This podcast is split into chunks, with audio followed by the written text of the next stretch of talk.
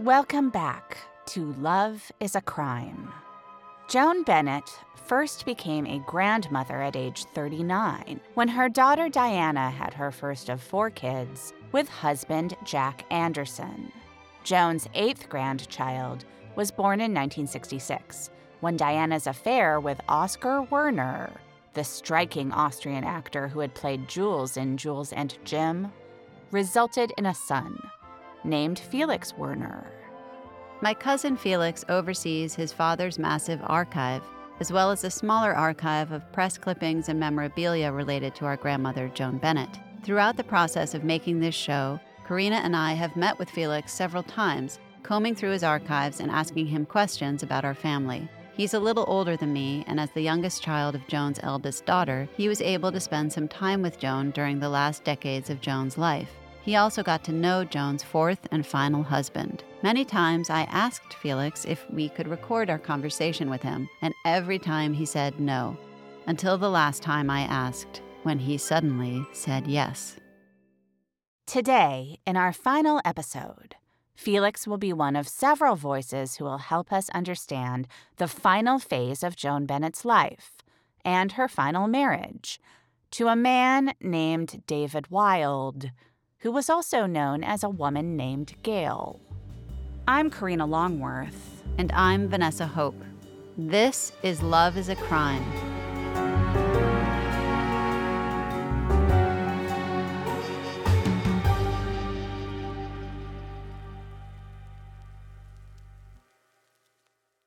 Joan Bennett bonded with her co-star in Dark Shadows, twenty-three-year-old Catherine Lee Scott, who was an infant during the peak of Joan's stardom and happens to be exactly the same age as Vanessa's mother. Joan was playing an older woman on T V, but she wasn't living like one in her free time. Catherine remembers her as being extremely in tune with the younger generation. Well, it was the sixties, which was the disco era, and Joan went to all of the nightclubs and discos, including the Peppermint Lounge, where even Greta Garbo did the twist, and Arthur's and Shepherd's and L'Entardi. They were all our favorite places.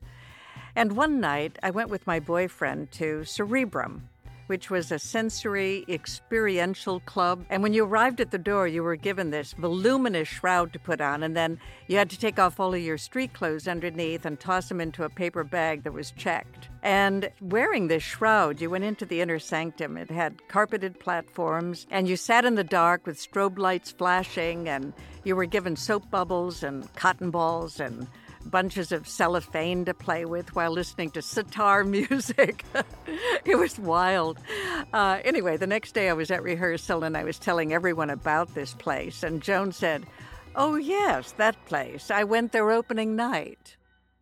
It was on a more sedate night that Joan met David Wilde. He just told me that they met at a party, and then in, they ended up talking in the kitchen, and they ended up talking for something like three or four hours. This is my cousin, Felix Werner. And I was thinking about this, you know, knowing that we were going to do this, reflecting on like, well, what attracted them to each other? And I think on some level at that point in her career, and just David because of his lifestyle, they were both outsiders. You know, Joan was essentially after the shooting, somewhat blackballed, you know, in Hollywood. And when you see the moments of her in Dark Shadows, there's a, a sadness and a pain in her eyes throughout all of it. And uh, and I just, you know, she looks sad to me. That's all I can think of. And that here she had someone who clearly also felt like an outsider. The reason why David felt like an outsider was that he had a secret, which he didn't reveal to Joan until he had known her for quite a while. After separating from his first wife in nineteen sixty, Wilde moved to Greenwich Village and became part of a community of what were then called crossdressers. In private, he cultivated a female persona called Gail. We think of the sixties as a time of liberation, but even in nineteen sixty-eight, when Joan met David, very strict ideas about gender and sexuality still prevailed, and there was no open conversation about fluidity. A person was categorized as male or female, straight or gay.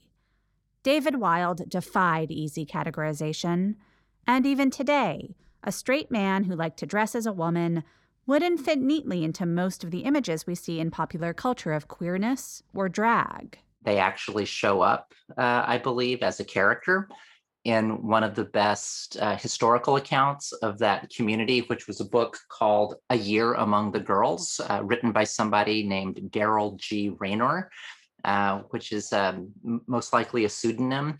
This is Susan Stryker, a trans historian and the author of the book Transgender History, The Roots of Today's Revolution. It's a really great Uh, uh, sort of a- exploration of this incredibly hidden, incredibly stigmatized world of people who think of themselves as men, think of themselves as heterosexual, but enjoy presenting themselves in a feminine way and relating to other, you know, people assigned male at birth who have feminine inclinations in these like very secluded social settings, you know, like in private clubs or weekend getaways up in the Catskill Mountains. If you've watched the show Transparent, you may remember an episode in the first season which flashes back to a retreat Maura attended in nineteen ninety-four, when she was still presenting as a straight married man most of the time, but dressing as a woman in secret. At first, Maura finds Camp Camellia to be liberating, but she's surprised and disappointed to learn that other people at the camp don't see transition as a goal. If anything, they're bigoted against people who take that step. In this clip, you're going to hear characters gossip about a camper who was ostracized after being caught taking hormones. Somewhere, I don't know what, last year, she decided, he decided to go all the way. I mean, it was full tilt. He changed his name from Ra- Raul to Ramona and everything. Full time. Yes, but we're not judging, dear. We're no, not judging. I am judging. I am judging. We are cross-dressers, but we're still men. Well, harsh. Well, yeah, we, we are, are men. We are. Cheers. We are men. We are men. Cheers. Men in skirts. Cheers. In the nineteen sixties, in the years between Wilde's divorce and meeting Joan, Gail attended a real-life equivalent of this retreat called Casa Susanna, started by Susanna Valenti. Valenti would eventually announce her intention to transition and live full-time as Susanna. But during the time that she would have known David slash Gail, Valenti advocated living dual lives, being a straight man married to a straight woman with a separate female persona for performing in drag shows or cross-dressing privately. It's a lot of guys saying like, hey, just because I like to, you know, dress up in high heels and a frilly skirt and wear makeup, it doesn't mean that I'm homosexual. You know, it's like, I'm a, I'm a man's man. I love women. I love my wife. I have no interest in, in being gay. I'm not attracted to men. Uh, and at the same time, you know, they were often anti-transsexual. It's like, I don't want to alter my genitals. I don't want any medical procedures. It's like, this is just, you know, a hobby or um, a way that I have of ex- expressing myself for for fun or with people who share a similar interest. Susan Stryker suggests that men who consider themselves straight, like David, may have been drawn to such communities in reaction to the binary gender stereotypes that the culture expected them to conform to in the early nineteen sixties. That kind of rigid segregation of gender uh, and the kind of violence that was connected with um, mainstream masculine culture, that kind of machismo, particularly when it's being used to build, you know, weapon systems and nuclear bombs and all that, that there's something that's actually quite deadly about that, you know, that it's um, maybe what now gets called toxic masculinity. Whether or not Joan immediately sensed that there was something different about David, there was a lot about him that Joan found attractive. Joan liked to talk about how she and David both loved the theater, that he had been a theater critic, gone to Yale, worked on Wall Street, and he was from a nice family. What was great about David for Joan was that he got her out of the house. They went on cruises together, she would be invited to talk about her movies, and she enjoyed that, and she wouldn't have done that if he hadn't encouraged her. As Felix notes, David fit a certain pattern in terms of Joan's relationships. You know, you look back on the men that Joan decided to marry, and they were interesting. You know, none of them bad people at all, just somehow unavailable and somehow representing something that she might have wanted but never got. And I think David was sort of the perfect ending to that. Catherine Lee Scott got to know David well. David Wilde was, um, he was a pugnacious, good-looking, sort of bantamweight guy. He always reminded me of James Cagney. He was the last person in the world you'd expect to see in a dress and blue eyeshadow, but that's also who David was. As you can imagine, in nineteen sixty-eight, Joan Bennett and her circle had to figure out how to reconcile these new revelations with the David Wilde they thought they knew. When David finally confided in Joan about Gail, he asked his friend Harry Benjamin to meet with Joan to help her understand. Harry Benjamin wrote a book in nineteen sixty-six called The Transsexual Phenomenon that basically lays out the uh, medical treatment protocols that are still largely in place today. So he was the, you know, the expert on all things trans in the, you know, I would say from the mid nineteen fifties, you know, into the nineteen seventies and eighties. He would have been a person who would have helped Joan understand distinctions between like different flavors of transness. You know, like if a heterosexual woman is married to a man who she discovers is cross-dressing, you know, does she think, oh, he's gay? And Harry Benjamin, you know, could say, no, no, dear, it's fine. Your husband just likes to wear your dresses. That's all it is. Even if Harry Benjamin could help provide context, the fact was that cross-dressing wasn't just socially unacceptable in the nineteen sixties. In many places, it was illegal. The criminalization fed into stigmatization, which increased the need for subterfuge and compartmentalization. David told Joan he would stop cross-dressing now that they were together. She believed him. They settled into a relationship full of tension and odd power dynamics. And, you know, Joan and David, they had a fairly volatile relationship. They were always at each other, uh, basically always arguing about this or that. David was a little bit like a pit bull. He would he would love to pick fights with anyone. David was also fiercely protective of Joan and very controlling. He drove his car. He drove his car like a madman. He was just crazy, uh, but he was also warm and and he was very blunt spoken. It was David Wilde who used to like to go to clubs. When he was on the scene dating Joan, he would drag her around because when he was out with her, he was Mister Joan Bennett, and he would get attention, and he liked to feed off of her celebrity. I also wonder if, you know, part of his rage and anger was connected to that, that he couldn't live the life he wanted. Also, that when he was with Joan, Uh, you know, that she forbid him to dress as Gail. Joan didn't want her family to know about David's cross-dressing, but one day Joan found women's clothes in David's closet. She called my mother in tears and told my mom that he had promised he'd never wear them while they were together.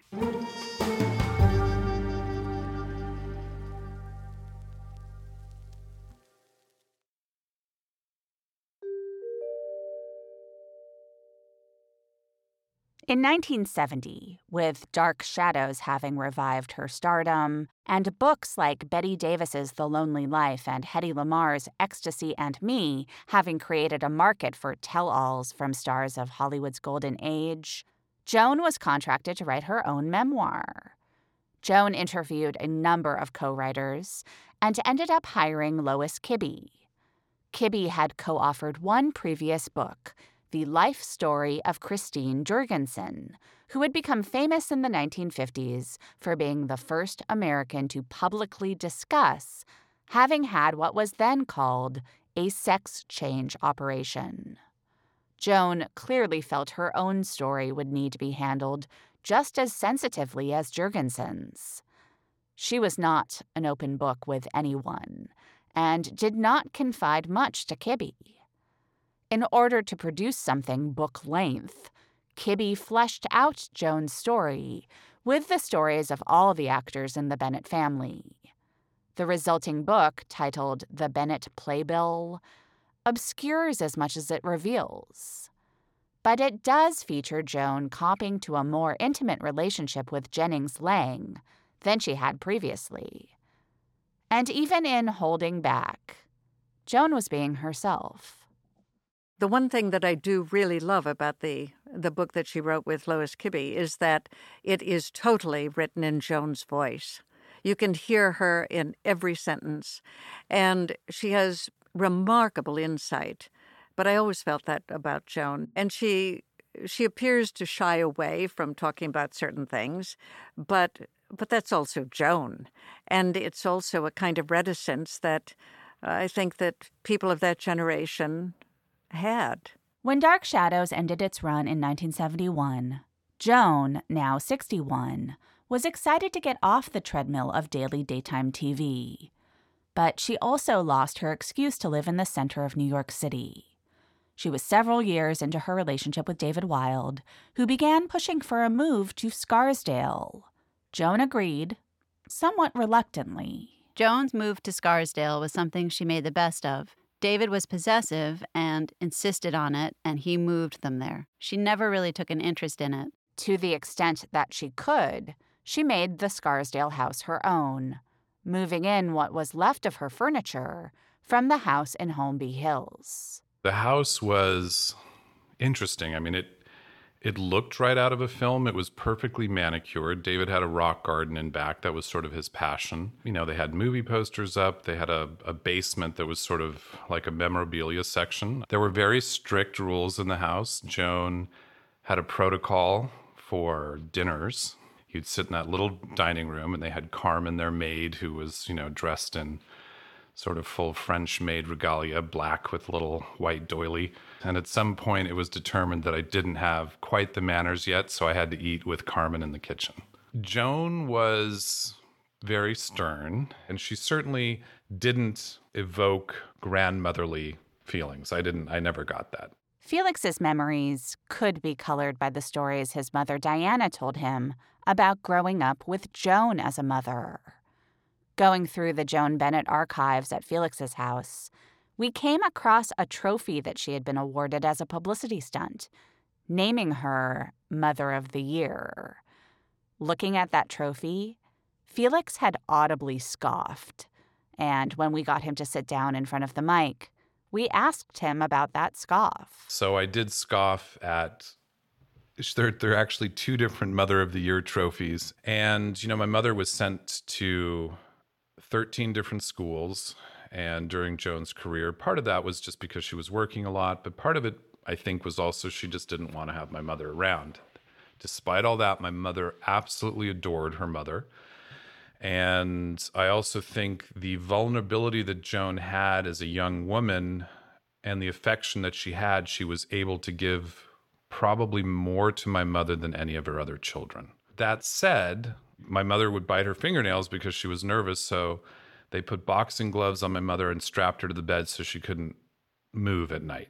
Um, or if my mother wouldn't finish her food, it would stay on the table until the next morning and she had to eat it.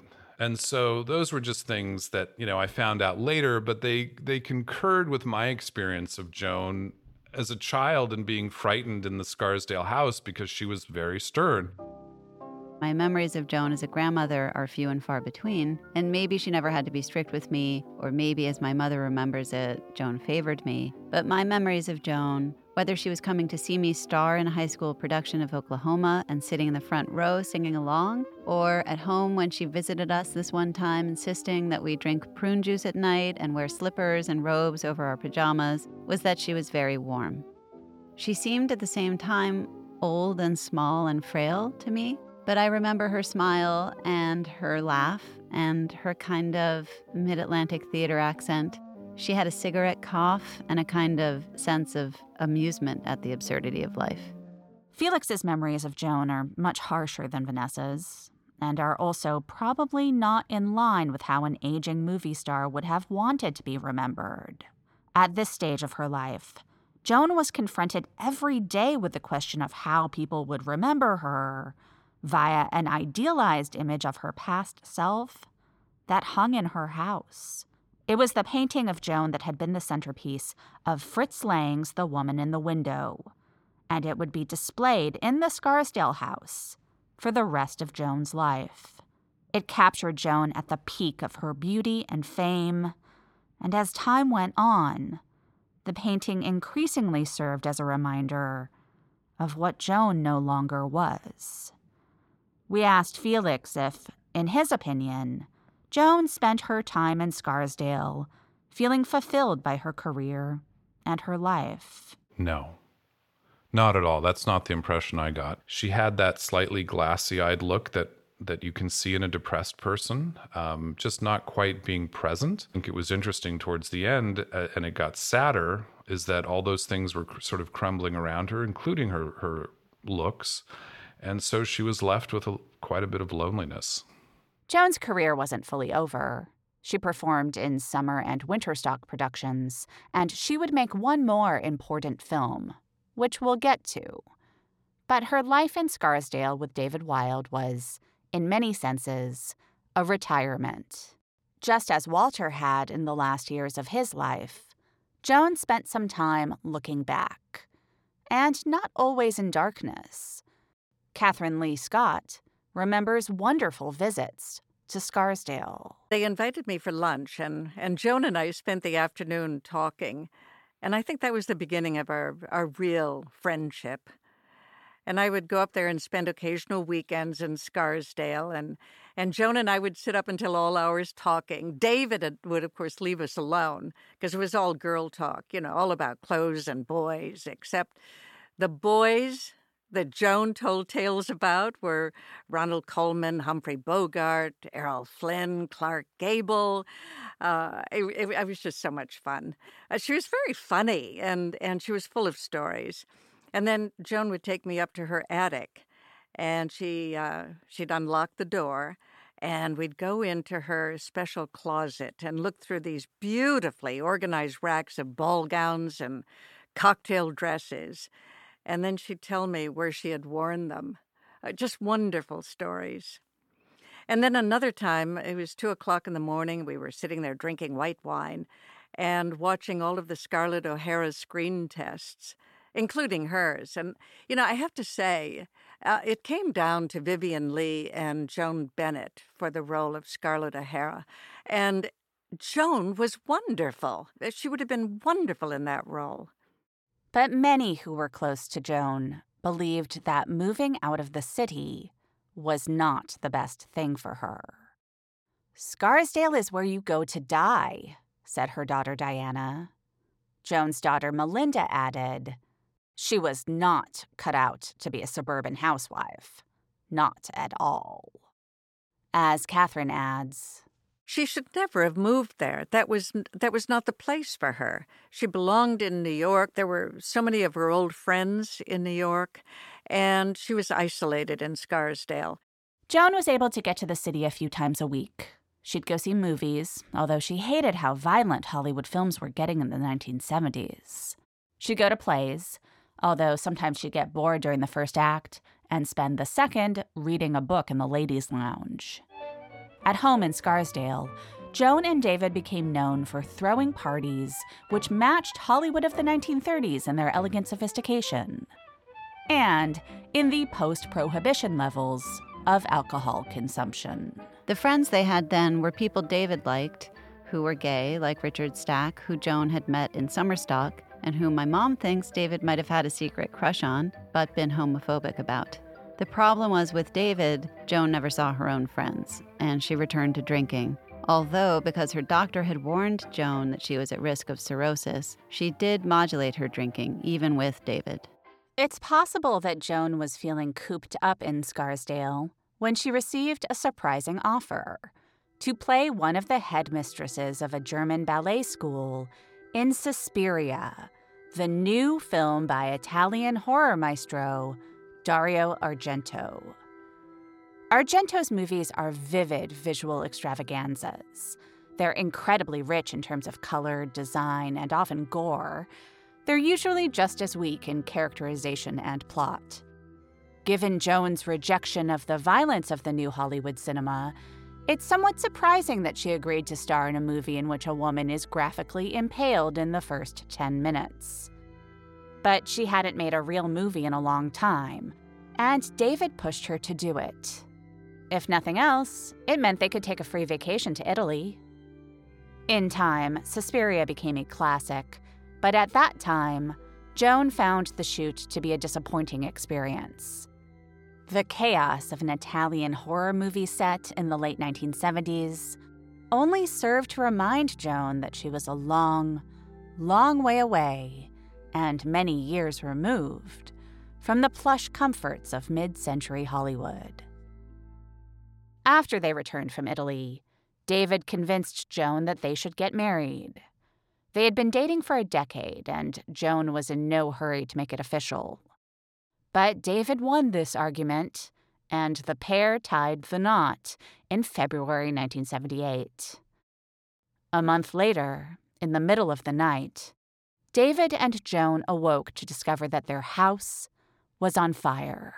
The only thing I know about the fire is that there were circumstances that were a little off. I don't know what burned, but I know more memorabilia was lost and a lot of sort of family photos and things, which is why I'm also personally very protective of the memorabilia. But uh, the fire, there were mysterious circumstances. I know that the insurance company didn't want to pay. They believed there might have been arson involved. Apparently, David claimed that the fire started because Joan smoked in bed. Joan did smoke in bed until the end of her life, but was that really the cause?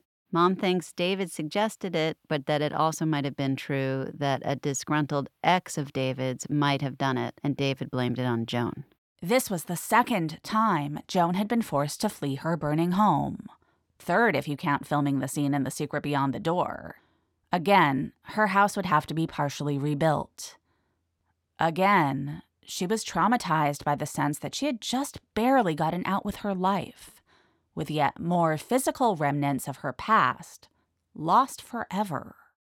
After the Scarsdale fire, Joan's health began to decline. Her eyesight, always weak, deteriorated further with cataract problems.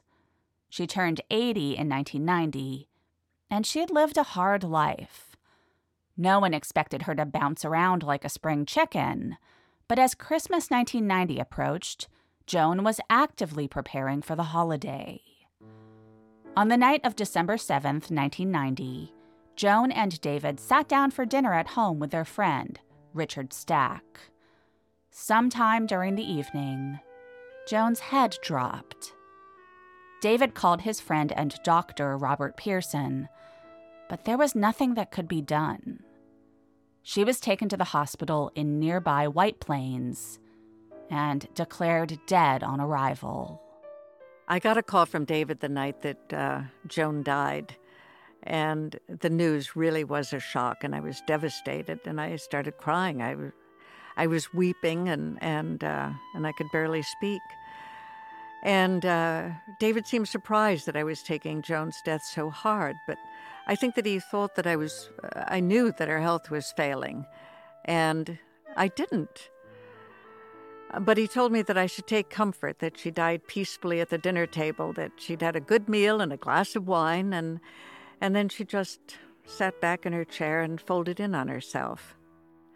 Uh, those were his words. She sat back in her chair and and folded in on herself, which was a very nice image to have of Joan's passing. According to Joan's death certificate, she died from cardiopulmonary arrest.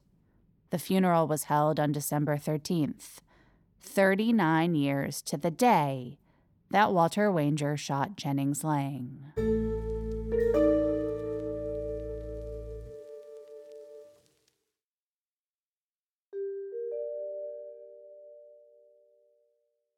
In the end, Joan didn't leave behind a large estate. David kept the Scarsdale house where he continued to live and where the woman in the window painting of Joan continued to hang prominently. That painting of Joan would become the star of one final film noir-esque coda to Joan Bennett's story. After Joan died, David began living, increasingly openly, as Gail. He went from zero to one hundred after she passed away, so he was dressing a lot. And after Joan passed away, David asked me to publish his memoir, which he called Skirting the Issue. Catherine Lee Scott had begun running a publishing company called Pomegranate Press, through which she released books, largely about the history of show business, many of which she wrote or edited herself. And he talked to me about his friendship with a doctor who lived nearby in Scarsdale, and, and he told me that they met regularly. They put on their makeup, their wigs, their, their frocks together, and then they'd have dinner and dance together in the living room in front of the picture window. Uh, and I, I actually knew the doctor. My husband and I had dinner with David, the doctor, and the doctor's wife once at a restaurant in New York, so I, I knew him. And there was absolutely nothing secretive about any of this, and, and I wasn't judgmental about it at all. But I told David that I only published nonfiction entertainment books, not memoir, and that I would suggest other publishers to him, which I did. David never got his memoir published. In his loneliness, he also tried to connect with the now thirty-something Felix Werner. Joan had passed away. David would reach out to me because he had had, I guess he had a wonderful time at our wedding. And so he wrote us a beautiful note to Catherine and me after our wedding. And we started conversations. In mid two thousand, David asked Felix for a big favor. He said, you know, I have this painting from The Woman in the Window. It's been hanging in the house, and the Film Museum in Berlin is reopening. Berlin was going through this huge transformation, and so they wanted their opening exhibit to be on Fritz Lang, and they wanted it to be basically on the lost heritage of German culture from the Second World War. So Fritz Lang fit perfectly. And David reached out, and he said to me, look, they want this painting. They want me to come. I'm only going to go if you go. And I was like, I don't I don't really want to do this. There was a part of him that enjoyed the adoration that Joan got wherever she went. But I think there was a part of him that was a little jealous as well. There was a little worry on my part that David could show up as Gail to the event, the opening of the uh, Film Museum. And he had sort of disclosed to me, you know, in the years prior that he was getting very comfortable going out as Gail. And I just thought, all right, well, this is starting to overshadow Joan, and it's your thing. David may have become more comfortable dressing as Gail in the ten years since Joan's death, but we have to understand that in the year two thousand, the culture as a whole was still not anywhere near as comfortable or accustomed as it is today to seeing gender fluidity in a public space. American culture was in the conventionally macho moment of George W. Bush, when gay jokes were prevalent and acceptable. Felix was concerned that if Gail made an appearance in Berlin, all anyone would talk about was that Joan Bennett's husband was dressed like a woman. And this would have been an unusual enough sight at the time that his concern that Gail would be subjected to cruel gossip, taking the spotlight off of Joan, might have been justified. We are talking nearly twenty years ago when things were different, you know, so I thought it would create quite a stir. I said, I'll go, but look, I just want to make it clear, I don't want to meet Gail at that point. And he was okay with that. So fast forward to the museum event, which was kind of an interesting spectacle in and of itself. It was very emotional.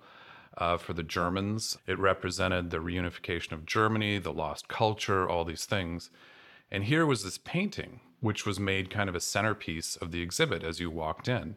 And it was a wonderful exhibit. To Felix's relief, David made it through the event without drawing attention to himself and away from Joan and Fritz Lang. This was in September two thousand. About six months later, when the exhibit in Berlin ended, the painting was sent back to the Scarsdale house. You know, David liked to drink, and he rehung the painting when it came back from Berlin. I mean, when he hung it back on the wall, he missed the nail, and it put a scratch in the painting. But it kind of, because the painting is pretty ugly as it is, it kind of fits the whole story and the history of it. So I'm never going to take the scratch out. For about a decade since Joan's death, Wilde had lived alone in Joan's house, surrounded by the few artifacts she had left over from the spectacular Holmby Hills home that she had built with the money she had made as a movie star. He had become the de facto guardian of those objects, some of which, like the painting, were an embodiment of her legacy. If, as Felix says, he drunkenly damaged the painting after attending an event paying tribute to its place in film history, then that speaks to the painful psychological situation that David was in. David had always been attracted to Joan's celebrity and glamour, to the star she had been in her prime. Back then, Joan had been at the white-hot center of a Hollywood that was at the peak of its powers, the focus of fascination and envy coming from the world over. In their relationship, David lived in Joan's shadow. After her death, as Gail, he was able to step out of Joan's shadow and to emulate the kind of feminine perfection she had embodied in the middle of the twentieth century. He could now walk into Joan's old hangout Sardi's as Gail, maybe even carrying one of Joan's old handbags or wearing a piece of her jewelry. But he couldn't be Joan. He couldn't have anything like her celebrity or feel what she had felt when she was the object of the world's adoring gaze as one of the most beautiful women in movies. And when he'd get home to Scarsdale, he'd look up on the wall, and there was that painting of her. The painting that had been used in one of the original film noirs as evidence of her otherworldly feminine allure, her ability to drive men mad with her sexuality. Imagine being David Wilde, wanting to live as Gail, but knowing that even by the year two thousand one, the world was not a hospitable place for an elderly man dressed as a glamorous woman. That painting was not only a haunting reminder of Joan, but after the Berlin trip, where he had to keep Gail hidden and cede the spotlight to Joan once again, it must have served as a reminder that David had not been able to fulfill his own true desires, and that, at the end of the day, being Mister Joan Bennett was as close as he had come. In other words, though Joan's death had clearly liberated Wilde to spend more time as Gail, David was still pretty unhappy. He would call me often, and we would just chat. And it was clear to me that he was despondent about aging, and and he had nothing to live for uh, after Joan. And then one day, Diana called to tell me that he'd uh, committed suicide. I've always been curious to know if uh, if he was dressed as Gail, you know, when when he locked himself in the garage with his beloved Mercedes that he drove so violently, and uh, you know, turned on the car. David died in May two thousand one at eighty-three.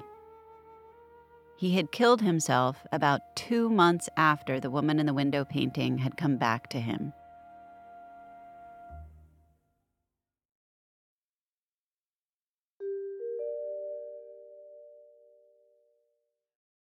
This is when my gallows humor comes out. I knew my grandmother had lived a film noir life, but not this noir. How many noir moments can one femme fatale pack in one life, let alone after death? We could have called this series The Woman in the Window because Joan might as well have been as enigmatic to the men in her life as her image in that painting.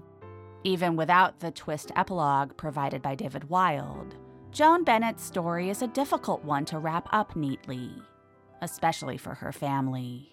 I think the effects of the misogynistic treatment of Joan really extended to my mother and somewhat to me, that even if those feelings of discrimination and humiliation lessen over time through generations, they still disrupt a sense of voice and personal narrative. I'm sort of embarrassed to say this, but I think the process of being able to tell the story is healing and has brought closure both for me and my mother and has bonded us. She definitely wanted to suppress the telling of the story and avoid reckoning with it, and now she says she likes seeing Joan's history through my eyes. But I've come to realize that it's really hard to decide what is the sum of anyone's life. I think it's important to ask these questions, with a famous person especially, so that we're not making them into a mythical figure, but considering how we aspire to be or not to be like them, especially if they're in our family. I know I'm not alone as a woman in America feeling the impact of misogyny through generations, that this is common to women everywhere, but because Joan's story was lived so publicly, I can be that much more aware of what she went through and why, and it makes me want to focus on building a world that's less misogynistic and more empathetic. On that score, Progress has been made. Today's Hollywood is different from the one that excommunicated Joan Bennett after the shooting. I think we're now starting to be able to count on a baseline of empathy and a standard of equality in our culture and media that's really important. Yet even as there is wider acceptance of varied sexual identities and types of relationships, I think we still have a lot more progress to make on questions of adultery, which remains taboo and policed by men, especially when a woman is the one perceived to be unfaithful or promiscuous. I find it surprising, actually, that it's still such a difficult subject. I think the old singular way of being a man in the world in my grandfather's day, a man with a gun, without feelings, who dominates, discriminates, and assumes superiority, isn't working anymore. It never worked for the victims of this kind of toxic masculinity, and it's not working for men either. And I think that's becoming clear to men now, too. A nice way to end any story is with a song. Vanessa associates the last years of her grandmother's life with one song in particular.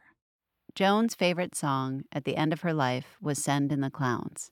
Stephen Sondheim wrote Send in the Clowns for his nineteen seventy-three musical A Little Night Music, and it was performed in the nineteen seventy-seven film of the musical by Elizabeth Taylor. But where are the clowns? Quick, send in the clowns. Don't bother, they're here.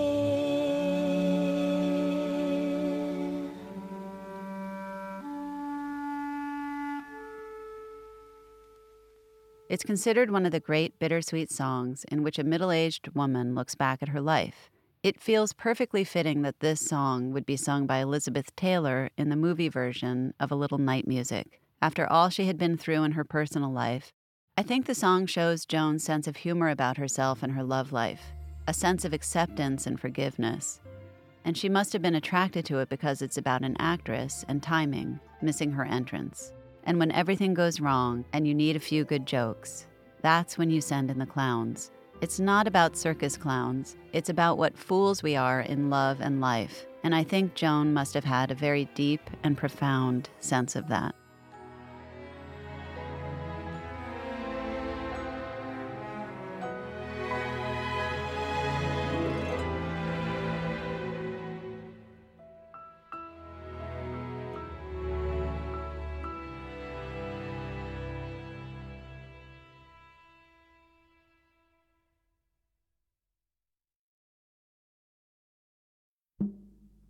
Love is a Crime is a Vanity Fair presentation in partnership with Cadence thirteen. Executive produced, created, written, and hosted by Vanessa Hope and Karina Longworth. Our executive producer is Chris Corcoran, and our showrunner is Jacqueline Jamjoom. Production support provided by Nico Steele, Julia Doyle, Tony Mantia, and Lindsay D. Schoenholtz. Theme music composed by Lionel Cohen and Vibes. Audio produced and supervised by Shelby Comstock Britton and mixed by Gintis Norvilla and Rainhouse. Special thanks to Katie Rich from Vanity Fair and Julie Shen and Kelly Bales from Condé Nast. Love is a Crime was written by Vanessa Hope and Karina Longworth, who consulted the following published sources in researching this episode. The Bennetts, An Acting Family by Brian Kello, published by the University Press of Kentucky, used by permission from the University Press of Kentucky. Walter Wanger, Hollywood Independent, by Matthew Bernstein, published by the University of Minnesota Press, used by permission from the University of Minnesota Press. The Bennett Playbill, by Joan Bennett, published by Holt, Reinhardt, and Winston, used by permission of Henry Holt and Company, L L C, the Joan Bennett Estate, and the Lois Kibbe Estate.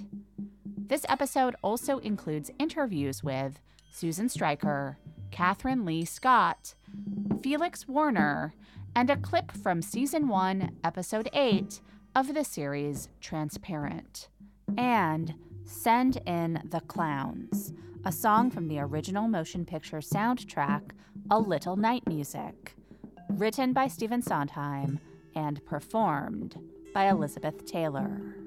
Fact-checking by Laura Bullard. Special thanks to all of the performers who appeared on this season, including Zoe Deschanel, John Hamm, Griffin Dunn, Mara Wilson, Adam Mortimer, Johannes Grenzfurthner, Noah Segan, Nate DeMeo, Bobby Finger, John August, Brian Comstock, and Lily Anilick.